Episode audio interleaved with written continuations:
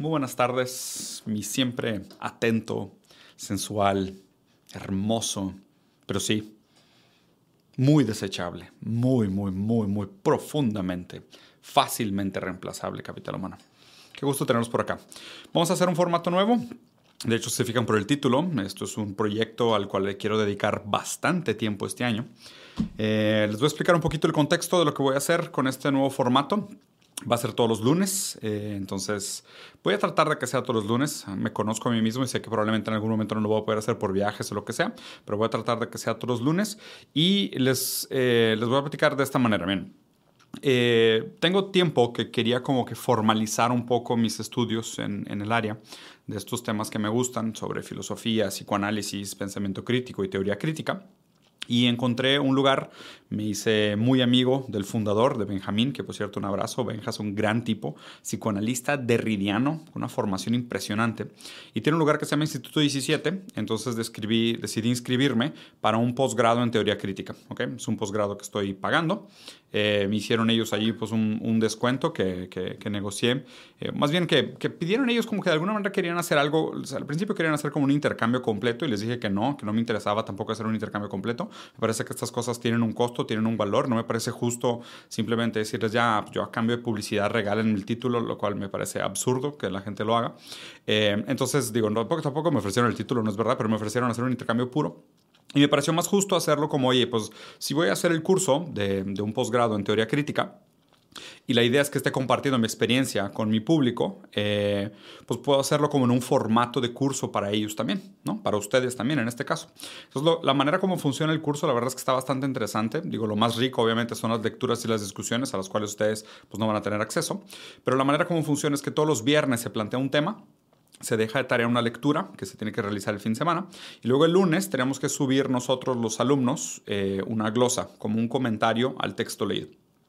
Y yo lo que voy a estar haciendo todos los lunes es que voy a estar compartiendo con ustedes mi glosa o mi comentario sobre el texto leído. Entonces voy a referir cuál es el texto que leí y les voy a platicar un poquito sobre mi interpretación del texto, la conclusión a la que llegué, mi respuesta a la pregunta, para que ustedes puedan ir de alguna manera como haciendo el curso conmigo, ¿no? De manera completamente gratuita, simplemente para los interesados, los que se quieran, eh, los que se quieran meter más a detalle, les voy a dejar aquí abajo el, link para que se puedan ir a checar cómo funciona el, Instituto 17, que es un instituto para eh, estudios críticos, está bastante interesante, está en la Ciudad de México, pero pues eh, la verdad es que es todo digital, entonces todo online, está bastante fácil. Bueno, y aparte resulta que, pues digo, obviamente viendo ya la, el tema de pues los cursos, las, los módulos, lo que vamos a estar viendo todas las semanas, pues ya vi muchos autores que pues he leído, conozco muy bien o que he estado leyendo y por coincidencia empiezan con Foucault. ¿no? Digo, Foucault es alguien que pues, he leído bastante de él. Aparte, ahorita justo estaba, estaba terminando como mi, investigación propia, medio autodidacta de, de Luz. Y justo el último que estoy leyendo es el de,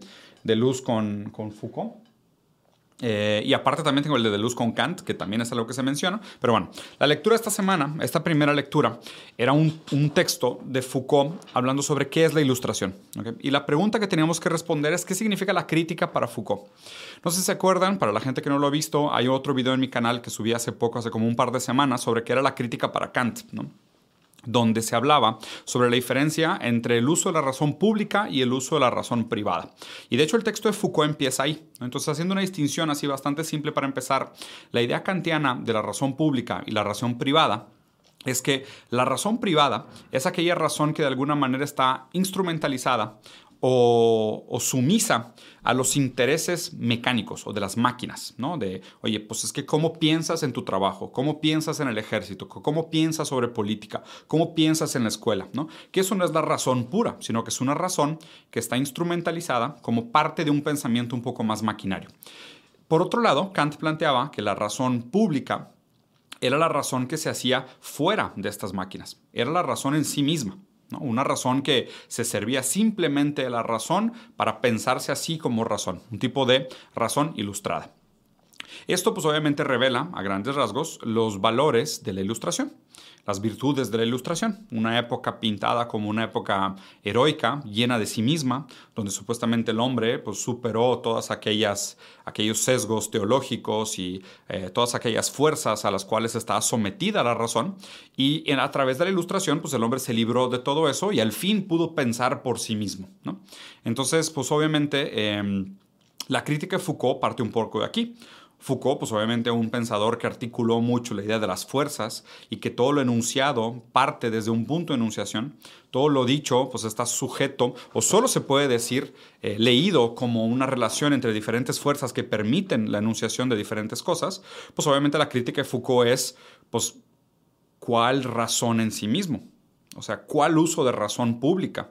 ¿Cómo puedes pensar fuera de la máquina? ¿En qué momento no estás bajo la influencia de otras fuerzas? ¿En qué momento la, razón se puede eh, tomar a sí misma como objeto de estudio eh, y creerse libre? ¿no? Entonces piensa en toda esta gente que se autodenomina libre pensadora, pues no es realmente que sea libre pensadora, sino que justo está ciega o no toma como, como real todos los contingentes eh, de las otras fuerzas a las cuales está sujeto la, razón.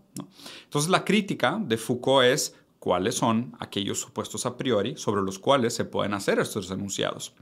Pero lo interesante, lo complejo de la propuesta de qué es la crítica según Foucault, es que Foucault dice, bueno, es que aún para criticar la ilustración, porque pues, criticamos la ilustración al decir, es que, a ver, nunca tuvimos un uso de razón pura, aún para hacer ese tipo de aseveraciones, usamos valores de la ilustración, porque nos hacemos de la razón para decir que la razón no se puede usar como una crítica a sí misma. Entonces lo interesante de este proceso que plantea Foucault es que es un tipo de dialéctica, en el sentido que dice, usamos los valores de la ilustración, la razón, la razón hablando de sí misma, pensándose a sí misma, para decir que estos mismos valores planteados en la ilustración no fueron ciertos, porque no existe tal cosa como una razón en sí misma libre de otras fuerzas, fuerzas contingentes que la, que la sometan, que la condicionen o que la limiten para tener acceso a sí misma. ¿No? Entonces, este es un poquito como el contexto inicial de, este, de esta crítica que hace Foucault a la ilustración. Entonces, como, obviamente el curso va a ser un curso de teoría crítica, pues seguramente estos temas van a seguir saliendo más adelante, ¿no? ¿Cuáles son las fuerzas o contingentes o saberes a priori que condicionan lo que podemos decir o lo que podemos pensar sobre lo que se piensa? Entonces, claro, tal vez nunca fuimos ilustrados, ¿no? De la misma crítica que hace Bruno Latour al hecho de la modernidad, de que tal vez nunca fuimos modernos, pues lo mismo dice Foucault. O sea, nunca fuimos ilustrados, nunca llegamos a esta ilustración, eh, por más que, eh, que, que, cantamos victoria y, eh, ¿sabes? Nos, nos colgamos a nosotros mismos medallas como diciendo, ahora sí superamos la teología, ahora sí somos modernos, somos ilustrados y podemos pensar sobre pensar de manera completamente objetiva e imparcial, ¿no? Es, es solo un tema de hacer el pensamiento lo suficientemente riguroso y uno puede pensar sobre pensar eh, no sometido a las fuerzas de la supuesta razón privada. Y existe tal cosa como una razón pública, lo cual pues no es cierto. Pero dialécticamente, tal vez sí podamos pensar críticamente sobre cuáles son estas fuerzas que nos condicionan y así entender hasta dónde podemos pensar. Y aquí voy a hacer un segundo comentario sobre Foucault, que esto ya está un poquito fuera del, del, curso. ¿Qué es lo que voy a tratar de hacer normalmente? Como que hacer la primera mitad del video específicamente sobre lo que estoy viendo en el curso, que fue esta pregunta sobre eh, qué es la ilustración según Foucault y responder a la pregunta qué significa la crítica según Foucault. Y esta segunda parte del video quiero platicar un poquito sobre el final de este libro, ¿no? sobre eh, es, una, es un comentario que hace de Luz sobre Foucault y Foucault sobre Nietzsche, hablando del concepto del superhombre. Y empieza, eh, digo, Foucault es que la verdad eh, ha, tenido siempre una manera muy interesante de hablar sobre la sabiduría, sobre qué se puede saber, cómo se puede saber y cómo se puede pensar. Eh, Foucault ha sido un tipo de arqueología del pensamiento, ¿no? Como de dónde vienen las ideas y la historia de las ideas y históricamente cómo se constituyen los saberes y qué se puede saber en, en, en, en diferentes momentos históricos y bajo qué herencias históricas, ¿no? Como una eh, como un arqueólogo, realmente como descubriendo la historia de las ideas.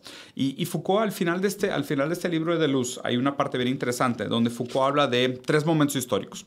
Un primer momento histórico en el siglo XVIII, donde él comienza diciendo, a ver, el concepto del hombre no siempre ha existido y no siempre va a existir.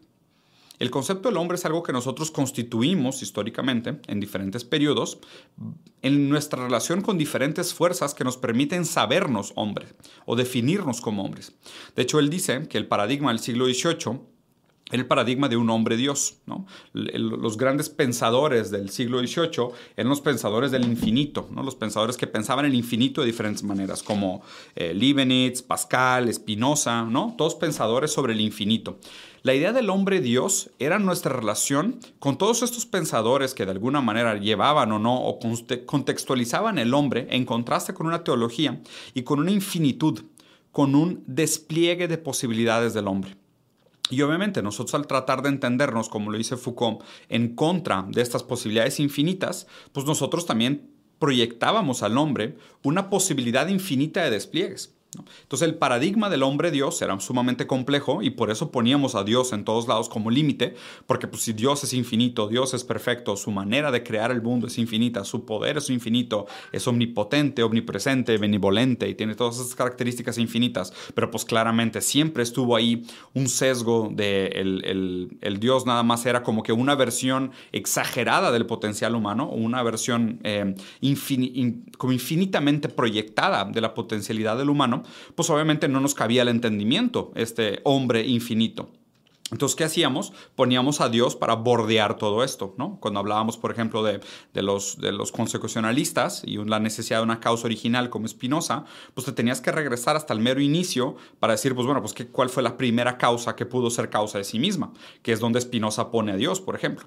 Y diferentes pensadores siempre tuvieron que pensar al hombre infinito y bordear los límites de este despliegue infinito con Dios. Entonces encontraban a Dios como un, eh, como un pin universal para ponerle fin a la potencialidad infinita del hombre. Este es el paradigma del hombre Dios del siglo XVIII. En el siglo XIX, con la ilustración, como les platicé ahorita de Kant, empiezan a surgir todos los límites del hombre. Empieza a surgir nuestra relación con la vida, con la muerte, con el trabajo, con el lenguaje, lo que podemos decir y lo que no podemos decir. Entonces, en lugar de un hombre Dios y sus infinitos despliegues, Foucault habla de este segundo momento en el siglo XIX como el hombre limitado, finito y sus pliegues. O sea, es, por ejemplo, Marx con la relación del hombre con el trabajo, eh, los estructuralistas, sobre todo Ferdinand de Saussure, la relación con el lenguaje, inclusive, por ejemplo, eh, se me fue el nombre este de Wittgenstein, con el límite del lenguaje, el, giro lingüístico, lo que podemos decir y qué se puede decir. Entonces, el, el si el siglo XIX habló del hombre Dios y su infinitud de despliegues, el siglo, el siglo XVIII, perdón, el siglo XIX habla del hombre y sus límites y los pliegues de nuestra potencialidad. ¿Dónde nos topamos? ¿no? Nos topamos con el trabajo, nos topamos con el lenguaje, nos topamos con la muerte. Y todos estos topes nos pliegan y nos limitan y nos empezamos a limitar, nos empezamos a contener y nos limitamos a definirnos de una manera o de otra. El gran sesgo de la ilustración fue pensar que a través de la razón podíamos llegar a esas respuestas objetivas sobre nosotros mismos sin darnos cuenta realmente del, sesgo de decir que al, supuestamente haber superado la creencia teológica, eh, glorificamos y heroizamos de más la capacidad de la razón en sí misma, ¿no? Como no sesgada, capaz de deshacerse de todas aquellas otras fuerzas que las condicionan y demás. Ese es como el, resumen que hace eh, Foucault del siglo XIX, ¿no? Entonces, el hombre infinito con sus despliegues, después del siglo XIX, el hombre finito con sus pliegues y sus límites. Y aquí es donde está interesante, porque Foucault de alguna manera hace como una mm, correlación o una eh, comparación contra el superhombre de Nietzsche. ¿No?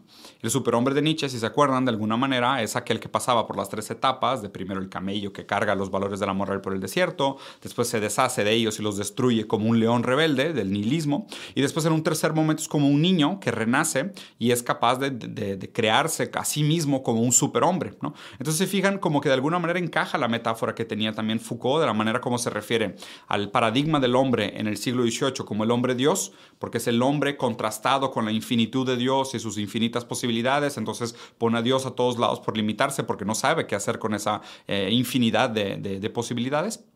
El segundo es el, hombre, hombre, el hombre limitado, que es el hombre eh, contenido por sí mismo, glorificando su propia razón y su saber y poniéndose límites él mismo por todos lados, diciendo hasta aquí podemos llegar con el lenguaje, hasta aquí podemos llegar con el trabajo, hasta aquí podemos llegar con la muerte, limitándose por todos lados, plegándose sus potencialidades por todos lados.